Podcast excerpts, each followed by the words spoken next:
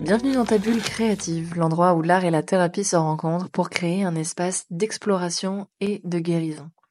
Je suis Morgane, art thérapeute, et dans cet épisode, nous allons plonger dans le sujet profond et intrigant qui est l'auto-sabotage, le mental et la façon dont l'art thérapie peut jouer un rôle dans ce parcours vers la guérison et le bien-être. Alors pour commencer, on va peut-être expliquer ce qu'est l'auto-sabotage. Je pense que c'est un sujet qui va beaucoup parler. Euh, pour commencer, Qu'est-ce que ça signifie réellement l'autosabotage? Vous savez, c'est cette espèce de comportement un peu paradoxal où on entrave complètement nos propres efforts, parfois sans même le réaliser. Alors ça peut prendre plusieurs euh, formes différentes, comme la procrastination, la peur de ne pas réussir ou, ou d'échouer. Et, et en fait, pourquoi nous faisons ça? C'est que l'autosabotage est souvent relié, et il peut être relié, à des croyances limitatives que l'on a sur soi, à des expériences passées, ou à une peur profonde du changement. En fait, comprendre ces motivations inconscientes sont essentielles pour commencer ce processus de guérison. Alors maintenant, parlons du rôle du mental dans l'auto-guérison, ou du moins euh, comment nos pensées et nos croyances influent-elles sur euh, notre capacité à surmonter l'auto-sabotage. Alors en fait, le mental joue un rôle clé. Lise Bourbeau une auteure de nombreux best-sellers qui sont vraiment euh, traduits dans le monde entier, qui a écrit Écoute ton corps encore, qui est vraiment devenue l'une des plus grandes écoles de développement personnel au Québec. Lise Bourbeau a écrit dans, son livre Écoute ton corps encore, que je conseille vivement d'ailleurs. Le mental laissé à lui-même a la capacité de colorer une nouvelle expérience en fonction du passé. Il croit constamment que ce sont les mêmes expériences qui se répètent. Finalement, le mental n'est que de la mémoire, il ne peut diriger qu'en se basant sur les expériences passées déjà enregistrées. Prenons un exemple. Supposons qu'une personne ait échoué dans une tentative entrepreneuriale par le passé. Si elle entreprend un nouveau projet, son mental peut automatiquement lui faire croire qu'elle est destinée à l'échec. En fait, cette croyance influencera sa motivation. Ses décisions et ses actions créant ainsi une vraie prophétie autoréalisatrice. Ce que je veux dire par là, c'est que la prise de conscience de cette tendance peut vraiment l'aider à mettre, remettre en question ses pensées imitatives et à aborder de nouveaux projets avec une perspective beaucoup plus positive et ouverte. Mais en d'autres termes, la personne agit de manière à confirmer ses propres croyances. Même si ces croyances ne sont pas nécessairement fondées sur des faits concrets, c'est un mécanisme puissant qui souligne l'importance de cultiver des croyances positives et d'être conscient de la manière dont, on, dont nos attentes en fait peuvent façonner notre réalité. Maintenant, explorons comment l'art-thérapie peut intervenir dans ce processus, comment l'art-thérapie peut aider à résoudre ces conflits intérieurs, comment finalement l'acte de créer, de l'art, peut-il être un moyen de transformer nos perceptions et de contrecarrer nos croyances limitantes? Alors l'art-thérapie, comme on l'a vu dans les précédents podcasts, offre vraiment un moyen puissant d'explorer et d'exprimer nos émotions. Créer de l'art permet souvent d'accéder à des parties de nous-mêmes que nous ne pouvons pas atteindre avec des mots seulement. En fait, l'exploration de l'inconscient de manière aussi intuitive que le permet l'art-thérapie permet de déjouer le mental et de parler directement à ce qui nous dépasse, en mettant en forme, en couleur, de manière symbolique, métaphorique, nos traumas et nos difficultés ce que le mental se dit à lui-même finalement, les blocages qu'il se crée, on s'offre une chance de revoir et de réécrire notre narration personnelle. Déjà dans un premier temps, l'acte de créer nous plonge dans un monde hors du temps où le corps s'exprime et s'anime à l'instinct. On fait abstraction des obligations et des standards que le mental nous demande de respecter. Davantage en art-thérapie où on s'en fiche de faire du beau. On se coupe de cet impératif, on s'amuse.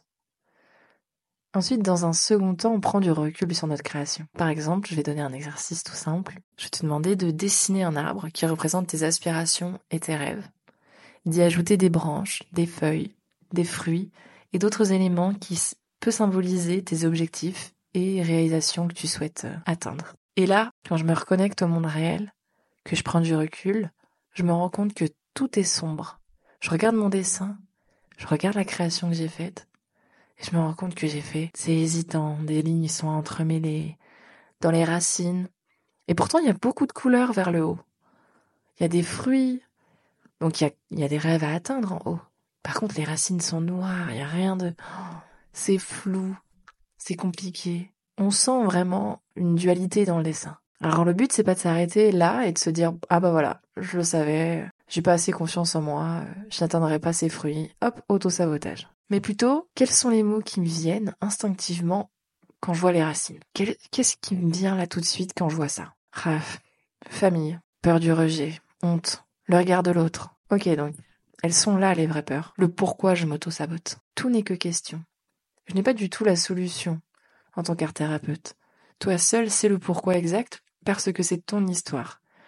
Ce que je viens simplement faire, l'art thérapeute, c'est décrire ce qu'il voit et ouvrir sur d'autres pistes de réflexion et t'accompagner vers ce chemin dans cette démarche. Parce que pour finir dans un troisième temps, comment peux-tu faire pour ancrer cet arbre dans la terre?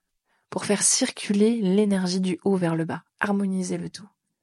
Et hop, on transforme, on reconstruit, en conscience, en allant chercher ses propres ressources, et en faisant ça, on vient ancrer dans notre matière, par nos actes, un nouveau programme, une mise à jour de notre système. Voilà en quoi consiste l'art-thérapie et les trois grosses étapes finalement d'une séance. Et encore plus dans l'autosabotage, quand l'autosabotage et le mental vient prendre dessus. Alors pour conclure ce podcast, une question qui m'aide parfois lorsque je peux m'auto-saboter, oui parce que n'oubliez pas qu'on est tous humains, ne vous jugez pas trop sévèrement, souvent le juge le plus sévère c'est nous-mêmes. Cette question qui vient également de Lise Bourbeau tout au long de ses livres, pour définir le pourquoi, la peur qui bloque. Dites-vous, quelle est la pire chose qui pourrait m'arriver si j'obtenais ce que je désire? En fait ça, ça va vraiment vous permettre de trouver la réponse à ce qui bloque réellement quand vous voyez que vous êtes toujours dans le même schéma répétitif et que l'auto-sabotage se met en place. Ok, pourquoi là, tout de suite, je m'auto-sabote? Au lieu de se dire pourquoi je m'auto-sabote, ok, est-ce que si j'arrive à avoir ce que je veux exactement, quelle serait la pire chose qui pourrait m'arriver si j'arrivais à ça? Très souvent, c'est la réponse, c'est vous qui l'avez instinctivement. Ah bah j'ai peur que les autres euh, me, me jugent ou, ou pensent ça de moi. Ok, et quelle est la pire chose qui m'arriverait si les autres, les autres me jugeraient ou penseraient ça de moi? Bah je serais triste. Ah ben je me sentirais rejeté. Ok, donc il y a peut-être quelque chose à travailler sur la blessure du rejet.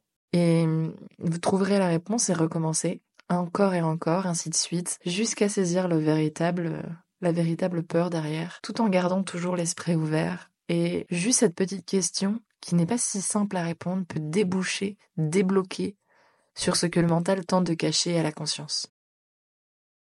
Alors bien sûr, c'est pas un exercice simple à faire, c'est euh, quelque chose qui se fait en continu et si vous avez besoin de conseils ou d'une séance d'art thérapie pour vous libérer ou vous rebooter, on va dire ça comme ça, c'est possible. Je vous conseille complètement de le faire. D'ailleurs, n'hésitez pas à me dire en commentaire si ça vous intéresse un audio d'ancrage sous forme de podcast. Voici la fin de ce podcast d'aujourd'hui. J'espère que cela vous a donné des perspectives intéressantes sur l'autosabotage, le mental et l'art-thérapie.